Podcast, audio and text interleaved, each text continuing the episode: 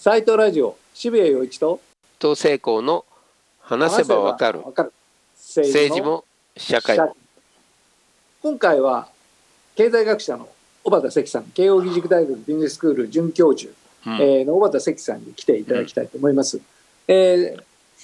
アフターバブルという本をお書きになっていてでうん。これ読んで、まあ、このバブル経済というのが終わる、まあ、バブルっていうのは資本主義の場合は、まあ、シャブみたいにいつもずっとあるんだけどもうん。今回のコロナバブルは大変だと。これ終わっちゃうと資本主義社会の構造そのものが変わってしまうんじゃないかと。うん。読んでるとだんだんだんだん私暗い気持ちになってきてる。んですもすごいことじゃないですか。いやそう92年に東大の経済学部首席卒業なんですね。すっごい人が来ちゃったね頭はいいんですけめどなんかっちゃ頭いいぞこれでもでもなんか暗いなーみたいな そこをちょっと暗い話以外ないっすかっていうのを聞いてみようと思っておりますうんきっとあるんじゃないかな、まあそうですね。で、松さん、今日は、えっ、と、アフターバブルという小松さんの本を読ませていただいて、まあ、こありがとのコロナ。コロナの後に、どんな素敵な社会が訪れるだろうと読んだら、もうなんか読むとだんだんだんだん気持ちが暗くなって、えそう。なんだいやまあ、いい社会がやってくるって書いてあるよ。あの、自給自足という素晴らしい社会がやってくるって書いてあります。そうですね。だから二択あって、まあ、めちゃめちゃな世界がやってくるか、自給自足の世界がやってくるか、あなるほど。なんか世界崩壊よりこの自給自足の穏やかなこの世界がいいなと思うんだけども、でも、どっちに行くか分かんないんですよね。うんまあまあそうだね。ただ、バブルは崩壊するので、はい、その後ですね、勝負は。んそうですね。ええこの勝負を決める要因は何なんでしょうか？えややっぱりあの、社会の人々じゃないですか。うんだからそうですね。まあまあ、私のシナリオでは、まあ、財政破綻が起きると思ってるんですけど、はいうんはいうんそれがまあ、まあまあ、いわゆる、今、わーわー騒いでる人たちにとってこの世の終わりっていうか、バブルはね、何度でも崩壊するんですよ。だってリーマンショック崩壊して、この世が終わるかと思ったら、なんかもっとすごいバブルが結局起きて、うん。まあまあそういう話がアフターバブルに書いてあって、うん。みんなよバブルっていうのは要は欲望の結果だから、うん。で欲望が、まあまあ金融市場っていう株式市場は要は欲望の結果なんですよ。欲望が実現するんですよ。上がったらいいなと思って、株買うわけだから買えば上がるから、うん短期的には欲望が持続するんですよ。うん多数派が欲望を持ち続けてれば。うんうんだけど、あのー欲望がその上がればいいなっていう欲望から、ちょっとこれリリグって儲けで勝ち逃げしたいってみんな思ったらうん。崩壊する。まあそれがバブルのメカニズムなんですけど、うん。なるほどなるほど。崩壊するとみんな損しちゃうんで、うん。そうすると、なんとかしようとするんですけど、そのバブルでまあいい思いをしたんだけど、うん。それのコストを払わずに、まあ、政府にとか中央銀行になんとかしてくれって言ってるのが、この、まあ、20年ぐらいですよね。うん。それを繰り返して、バブル崩壊して、そうすると痛みを、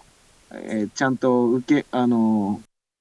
処理せずにですね、うん。あバブルの後始末せずに、あの中央銀行と財政出動で、えそれをあの処理を先送りして、またバブルを作って、ごまかしつつ先送りできたっていうのが、なるほど。まあ今ですね、まあ、リーマンショック後であれば、これ、こう言っただけで、あ、そうだねって皆さん納得していただくと思うんですけど、うん。よく考えると1990年のあの社会主義の終わり、崩壊のうん。大冷戦の終わり、まあ崩壊って言って悪いことみたいだけど、うんなるほどなるほど。そうか。あの金融資本主義にとっては、新しい仲間が入ってきて、なおかつうん。こう遅れて、投資したり、こういろんなこう混乱が起きれば儲ける大チャンスだから、うん。こういう機会投資したりするチャンスで、まあそれで軍事費もいらなくな、まあいらないっていうか、うん。米ソ対立の中ではいらなくなったから、膨らむ理由もあって、うん。そこからバブル、まあ中、ぼ私は中期バブルって呼んでるんですけど、始まり。うん。うん。で、セプテンバーイレブンとかで壊れたけど、まあ、そこからまたすごい金融緩和が起きて、うん。それで結局リーマンショックになったっていうことなんでうん。まあまあ、だから、1990年頃から2020 2020年まで、まあ30年ぐらい今のところ続いてて、まあ、2020年に崩壊すると私は思ってたのは、まあソフトバンクバブルみたいなのがあって、ウイはなんかおかしいよねっていうのが、ね。だって全部ずっと一度も黒字になったことないのに、うん時価総額10何兆円って言っておかしいでしょって言って、崩壊すると思って崩壊しかかったらなんかコロナが起きたから、それでとどめは刺されると思いきや、とてつもない金融緩和と財政出動したから、もう一回最後のやけくそバブルみたいな起きちゃった。黒字になってるんですもんね。そうそう。それで、だから、ただまあ、この後がないっていう話です。つまうり、ん。金融はもうフルでやっても世界中ゼロ金利でうん。買いまくっても後がないって言われててもう終わりかなと思ったら、コロナショックっていうかコロナ起きちゃったからうん。今だとやっぱり財政出す理由があるじゃないですかうん。貧しい人困ってるよねってういう、ん。でも金ばらまいたら結局それみんな株買っちゃったっていうそれロビンフットもそうです今うん流行りのねロビンフットっていうなんか今まで株式投資なんかやったこともなそいうしですね。若者たち向けのね。ええうん。で、あの、給付金もらったら他に、まあ遊びにも行けないし、うんなんかゲーム感覚でもらいもんだから面白いやってやったら、なんか、まあ儲かったやつもいると、みんな盛り上がってやる。遊び半分だから強いですよね。なんか、うん。なくなってもともとだからみんなで面白がって通して、で、それがこの前象徴的だったのはゲームストップそうですね。で、なんかヘッジファンドやってるって話だし、まあビットコインが上がってるのもまあ基本同じような感じですよ。なるほど。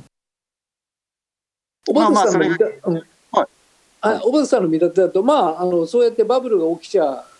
崩壊しバブルが起きちゃう崩壊し、まあ、で資本主義のもう基本的ななんというか、メカニズムが続いていてでそれはいろんな形で出てきてるんですけども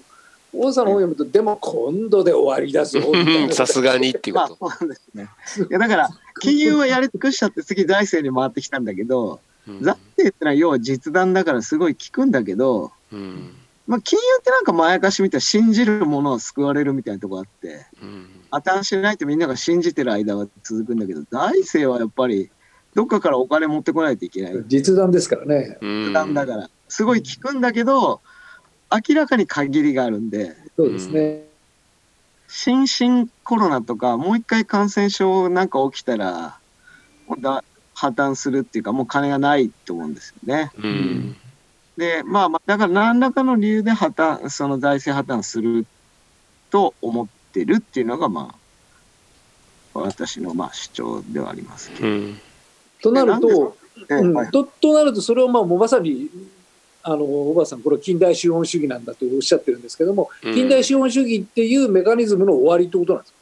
いや、うん、まあだからね、そんなに本しっかり読んでこられるとちゃんと説明しなきゃいけない 来てください、してくださいよ。あの、バブル、バブル、バブルって、まあ僕はなんかバブ、あの、なんだっけ、8割おじさんと一緒で、なんかバブルおじさんって呼んでるんだけど、誰も呼んでくれなくて、ずっとバブルおじさんなんですけど、私は発見したところではバブルは3つあって、あんまうん混同しちゃいけないっていうのは短期のバブルって今言ったみたいに、リーマンショックになりました、崩壊しました、じゃあ、あの、量的緩和って言われる中央銀行がみんな買い上げちゃいましょう。うん。言って国際バブルが起きたんだけどこういうふうに短期でもすぐ起きるわけですねつまり金融で金が余って一箇所に集まればバブルになるんでうん。だからビットコインだけでビットコインバブルっていうその局地的なバブルもあれば、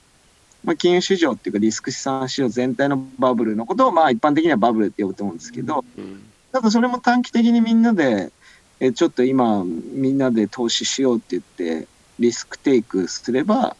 まあみんなが買えば上がるんでそれ短期のバブルでこういうのを繰り返してますって今言ったんですねうん。短期のバブルっていうのはそれの塊っていうその短期のバブルの繰り返しなんだけどでこれは今のは金融市場だけで起こるわけですよ金がみんなでわーってこう群がればそこが上がるわけだからうん。意図的に作る場合もあるんですね。ゴールドマン・サックっていうところ、これから原油原油は1バレル200ドルになるよって言って、まあ、自分は売りに行けたんだと思うんですけど、うん。言えば自己実現するわけですよ。それみんな集まってね。これからビットコインだとか言って、イーロン・マスクがなんかビットコインって名前を変えて、気に買ってあれやってたらもう、操縦で明らかに相場操縦なんだけど、まあ、なんで乗ってくる方が悪いからあんまり有罪にもできない。そうか。あ、そうそうそう。だから、まあね、もうやりたい放題でも腹立ちますけど、まあまあそういうので起こる。うん本来、さっきのバブルはもうちょっと実弾がないと起きないと。うんで、それは実体経済の何らかのギャップがあって、2つギャップがあると、貿易しても儲かるし、投資対象の進んでるところから遅れてるところに金が余ってるから投資すると、新しく参加するところは、えっと、遅れてるから新しいものに目がくらんで、まあ、うんブランドものでも、なんかハイテクでも何でもいいんですけど、時間差の価値ってことですね。ああ、そうです、そうです、そうです。うんよくあの孫正義なんかタイムマシン経営ってなんか自慢してるけどそれってただの真似してるだけで なんでなんで自慢してるのか分かんないけどまあ単純に儲かるわけです。うん。でこれがそのギャップによって儲かるのがまあ中期の実体経済のババブル。うん。だから今あ先ほど申し上げたように社会主義経済が崩壊して、えー資本主義社会に市場資本主義社会に参加したら新しい仲間が増えたからそれ膨らむよねと。うん。でこれ中期で。でこれはまあわまあ私が言い出したっていうか、まあ、本書きながら自分で思いついたっていうことですけどだから、うん。まああんまり厳密じゃないしこうついろいろ批判されればあ確かにちょっと通じつまらないなとかいろいろある可能性あるんですけどまあ私は90年から起きててうん。でその前はいわゆるその高度成長っていうのも一つのバブルだったと思うんですね。うんそのまあまあ、日本で見れば敗戦が起きてまたゼロスタートのだからいろいろみんな動かなきゃいけないから本当はもっと能力あってもゼロスタートだからそれは伸びるに決まってるんでうんそこから膨らんでくればいきますよねと。でそれがオイルショックでまあ一旦終わって、まあ、停滞期に入って、でそこからまあ90年代のまたバブルでこう、まあ、バブルが起きて停滞期があってバブルが起きてって中期のう状況んだと思ってます。それでその前で言えば、やっぱり大恐慌の前ですかね、20世紀に。うん。まあ、帝国、えー資本主義っていうか、帝国主義みたいな1870年ぐらいから起きて、で、大恐慌までが、まあ、これは不況も結構あるんですけど、まあ、波がありながら一つのバブルが大恐慌で崩壊して、うん。それをまあ戦争でごまかしたというか、まあ、大規模、まあまあ、まあ、いわゆる、その時ケインズ政策が生まれたと言われますけども、まあ、大あの財政出動で、と戦争で立ち直ったっていう、まあ、考え方もありますけど、まあ、そこの波がある。で、あの、先ほどおっしゃられ、本を読んでくださっておっしゃってくださったのは、もっと長期のバブルもあるようんで、私は近代資本主義っていうのはバブルの、長期バブルの別名だと思っていて、うん。あなるほど。5世紀の終わり、えそうか。えまあ、16世紀から始まってる近代資本主義っていうのはまあバブルですと。うん。だって今言った特徴の超長期版で結構似てんですよね。うん。であの私みたいに言うとなんか適当だけど、まあ、ジャック・アタリっていうフランスのあはいはいはい。現代のインテリ、ねうん。最後のインテリって言われてる人が言えばなんか、うん。あるとすれば それっぽいと。1492って本を彼は書いてるんですよね。うん。1492年の1492うん。で、これはだから、あの、コロンブスっていうか、いわゆる、いわゆる新大陸の発見ですけど、うん。まあつまり流動化が始まった時代なんですね、大航海時代。こう新しいフロンティア、新しい地域が発見されて、うん。発見されてって言っても別にもともとあったわけだけど、つまりそれまでの欧州の市場経済、市場経済が始まってたところに、それが加わると。うんそれで、そうすると貿易も始まるし、で、中世がお終わるっていうことは流動、人の流動化も始まりますよね。うんで、まあ、戦争っていうのも国境の変更だから、えー流動化と考えてもいいし、まあ、国民国家の政治自体が、その人を流動化して、でまあ、動員するっていう、資本と人を流,、えー、と流動化して動員するメカニズムは各国ごとにやってたと考えれば、うんそうなんで、近代資本主義っていうのも、そういう意味からすると、まあ、流動化。私的に言えば、まあ、長期バブルだと。うんで、さらに、こう、これも、まあ、話としてはなんか、うまくおしゃべりしてからつながっているような気がするけど、厳密に言うともっとちゃんと検証しないと何とも言えないんですけども、うん。また、あの、ゾンバルトっていう現代においてはこう、もう消え去った、マックス・ウェーバーのライバルっていうか、うん。そういう社会学者がいて、まあ、この人は、あの、最後ヒトラーになんか、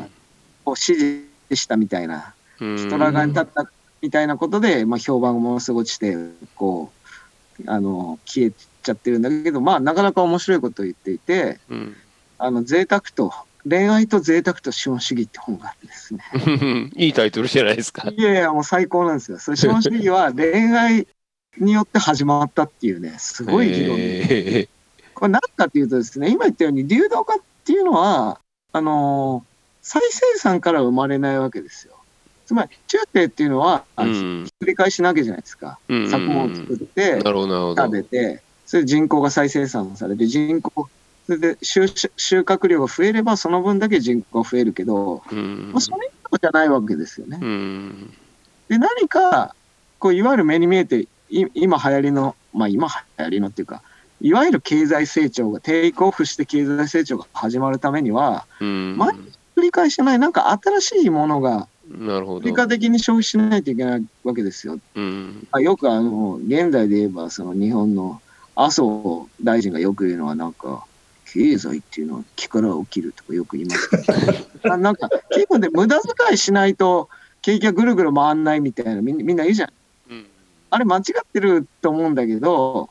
ただ、やっぱりテイクオフするにはなんか無駄遣いしないと始まらないんですようね。んなるほど。でそれがゾンバルトが言うには、中世社会において、あの、きき貴族を、国王とか貴族が、そのまあまあ領主として、あの、農民から、あの、搾取して溜め込んだ、あの、富をですね、うん蓄積溜め込んで富を使い道じゃなかったんだけど、おお女の人に貢ぐ、貢いで、女自分の愛人にね、貢いで、着飾らせて、パーティーで見せびらかすっていう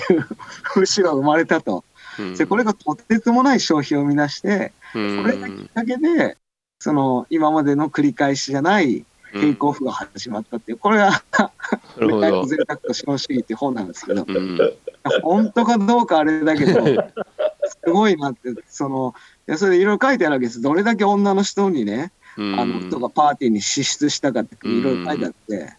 あの、だからマリー・アントワネットのために、えーベルサイユ宮殿を作り直してね、ものすごい金を使ったとか、うん。これパもっと派手にパーティーしたいわって彼女が言ったから、そのために、あの、立て直し、作り直したらしいですよ。それでその時にどれだけ着飾らせたかっていう話が出てて。まあ、それは、どこまでそれだけで起きるのかどうかはともかく、うんなんか今までと違う無駄な支出が始まって、それが、あの、誰かの所属になって、その人がまた今までと違う、まあ、ボーナスが来たから、今までよりも新しい支出をするから、うんそれがどんどんぐるぐる回るとっていうことですうんよね。うんで、一般的にはその時に技術革新が起きて、うんまあ、蒸気機関の発明とか、まあ、いわゆる産業革命が起きたから、それを支えるだけの生産力もありましたっていうことなんで、うんうん多分今の話だけじゃないんですけど、ただ、技術革新でいいものを作れても、別にそんな買う金がなければ金払えないわけじゃない。うん確かにそうですね。どっかで無駄遣いっていうか、今までと違うことを始めないとう、ん明らかにテイクオフしないんですよ。うんで、それは私もいつも思ってて、あの、新しい成長の種になる金はどっから来るのかな空からどっかから降ってこないと始まんないです。うん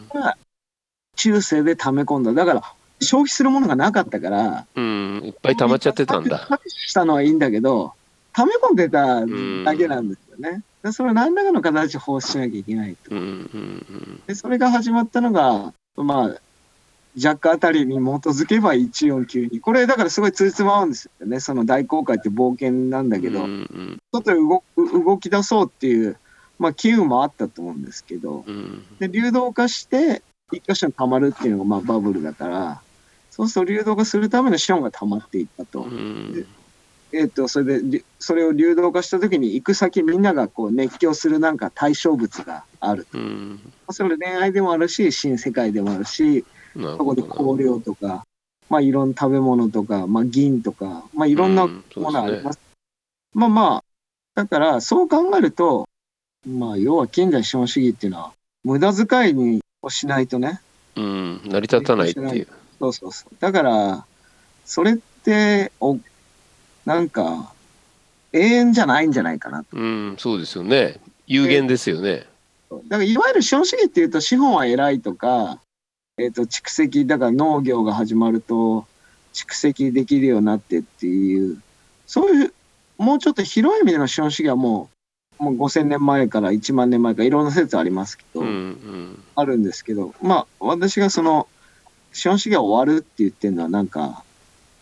近代資本主義が終わるっていう意味で、これ、たかだか5、600年の話だから、なるほど。でもそれ、おつまりも不思議じゃないよねと思うんうですよ。んええ、小バブルと中バブルと大バブル、まあ長期バブルがあって、で、それが全部、そろそろ全部終わるよってことなんですね。いや、それだと、本としては都合がいいんだけど、うん。だからそういう、それ話としても、そのこの大バブルも崩壊するかもって言った方が、うん、その方が話としちょってとね、盛り盛り上がるから、ね。盛り上がる盛り上がる。そうなんだけど、うん。まあ、そんな運命的なタイミングに 自分が直面してるっていうのはちょっと自分にとって都合が良すぎるみたいな感じじゃないですか。まあまあまあまあ。必ずしもそうじゃないからうん。短期と短期は必ず崩壊しますう。ん、まあ、崩壊して、ああまたできて崩壊するんですもんね。そうそう。で、中期も一旦終わりそうな気がするんですよ。そのうん財政出動の後もうん。食い方がないんで。うん。でもそれってオイルショックぐらいの話だから、うん。この世の終わりっていうわけでもなくて、うん。で、近代資本主義が終わればな、なかなかすごい、いやこれもすごいですよ、これは。でっかいやつが、一番でっかいやつが終わるじゃないですか。そうそう。だけど考えてみれば、だから西ローマ帝国が滅んでね。うん。そうすると、そのまあ、イスラムにとっては別にそこは停滞でもなんでもないんだけど、欧州にとってみ、ヨーロッパにとってみれば、うんそれは停滞期なんで、うん。ただ、だだからそのバブル期と、そのローマ帝国時代のバブル期と、うん。その後の中世って言われる、まあ暗黒の中世って言うけど、まあ、普通の、私はその蓄積期とか充実期だと思って、うんななんかっていうと、農業の生産性の向上とか、いろんなことは中世に起きてるんですよね。地味な。なるほど。いや、だから、あの、貴族とか領領主が、すごい、こう、う富を貯められたわけじゃないです。か。ねまあ、文化も作ったと。いや、そうそう、そうそう、うんいいこと言いますね。中、うん中、あんまり、これラジオ、あれ？あんまり言わない ポッドキャストですよ。ポッドキャストか、なんか、これはちゃんともっと勉強しなきゃいけないけど、中世、欧州の中世では、その、あの、売春がとても盛んだったらしいですね。うへんえ。ええ他にすることなかったんですよね、金ああ、も。そうか。なんか新しい買うものの対象がなくて、ないんだもん生ね。産量が、あの、地味に上がってて、金は貯まったんだけど、うん。新しいものが生まれないから別に車もないからね、買えないから、商品がないんだ。ええそうそう、中世っていうのはそのばあの娼婦がうん。非常に増えた時代らしいですけどね。うん。まあまあ、それはともかく、だから、そういう蓄積期があって、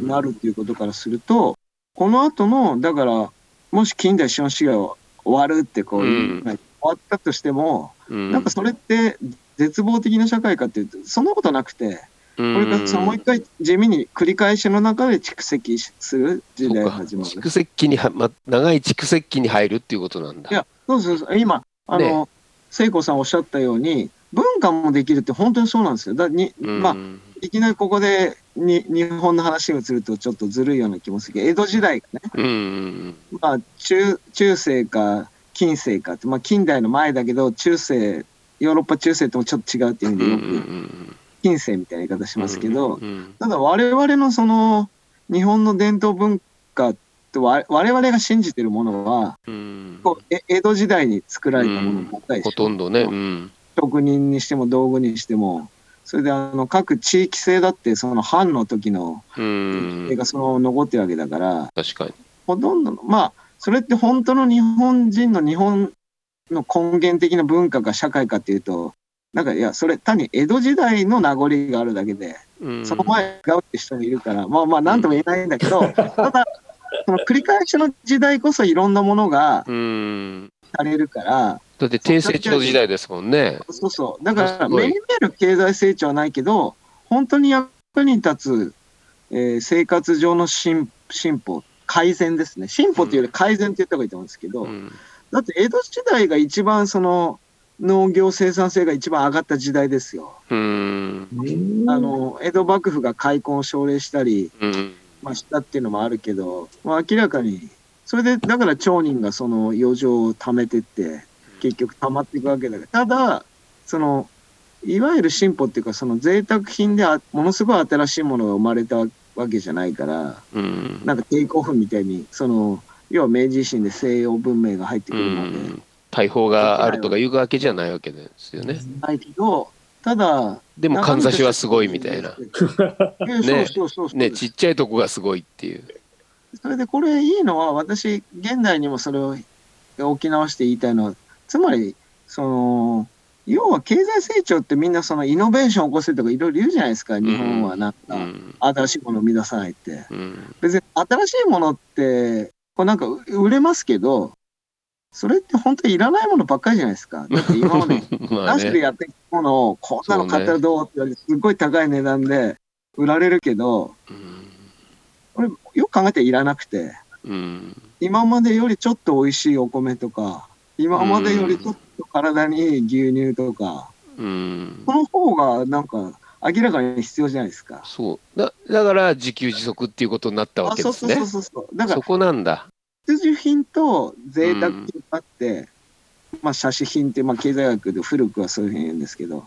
贅沢品をつ新しい贅沢品を次々生み出してなんか無理やり押し付けるってこれはもうだからうんマーケティングとか企業戦略とか差別化戦略とかいろいろ言うけど、資本主義そのものだ。ええでそれってバブル的じゃないですか。うんで。よく考えたら毎日食べるものでより美味しくていいものっていうのってうん。あんまりイノベーションっていうよりはまあトヨタ的な改善なんだけど、うんそれの方がありがたいよねだけど問題は別に良くなってもよりお金を高く払ってくれるわけじゃないんですよね。うん。そっかそっか。と同じ値段でまあ牛丼308円だけど前より美味しいと。うん。で別に大して向こうも儲かんないけどでも幸せになるじゃないですか。うん。前より。やってはいけるってことだよね。まともな社会な気がするから、うんそれで本当に大事なものはその停滞期っていうか繰り返しの中からだって、うん、回れるんだよねだ。からさあのさすがにバカじゃなければなんかか か工夫するじゃんそう、せてか、そうじゃないと退屈になっちゃうからね。そうそうそうで、で文化が生まれちゃう。退屈紛らすと飛び道具っていうかいや、確かにそうそうそう本当にそうそう。100年後振り返っていらなかったものばっかりうん、そうかも。買ってるわけじゃないですかそうかも。断捨離するとほとんどいらないもんなんでこんなになったかなって思って、まあ、そういうことですうん、なるほど。な感じうんいやそあの本当そういうんだとそれこそねまあもういわゆる小川さん言うところの近代資本主義が終わるかどうかはともかくとして、まあ、機能不全に陥るのはもう間違いないわけでそこでジタバタしてまた新しいバブルを探し求めて非常に不毛ななんかあれを消耗戦をやるのかそれともそれこそ自給自足のうん。それこそ改善とそれから低成長でもちゃんとした満足が得られる社会を作っていくのかっていうそのまあ分かれ目にいてでここが正念場なんだけれどもうん、おばさん的な世界観が日本にこれからちゃんと広がっていきますかね。いくいい。どうどうだろうね。日本は相対的にアメリカよりそういうの得意そうじゃないですか。そうですね。ああまあ改善のね。大車輪のコーンマにもいますしね。素晴らしいえ江戸時代ってなかなかないからそうね。いやそれがあったことは大きい。い今今響いてくるかもしれないですよね。えだからこれから日本の時代にね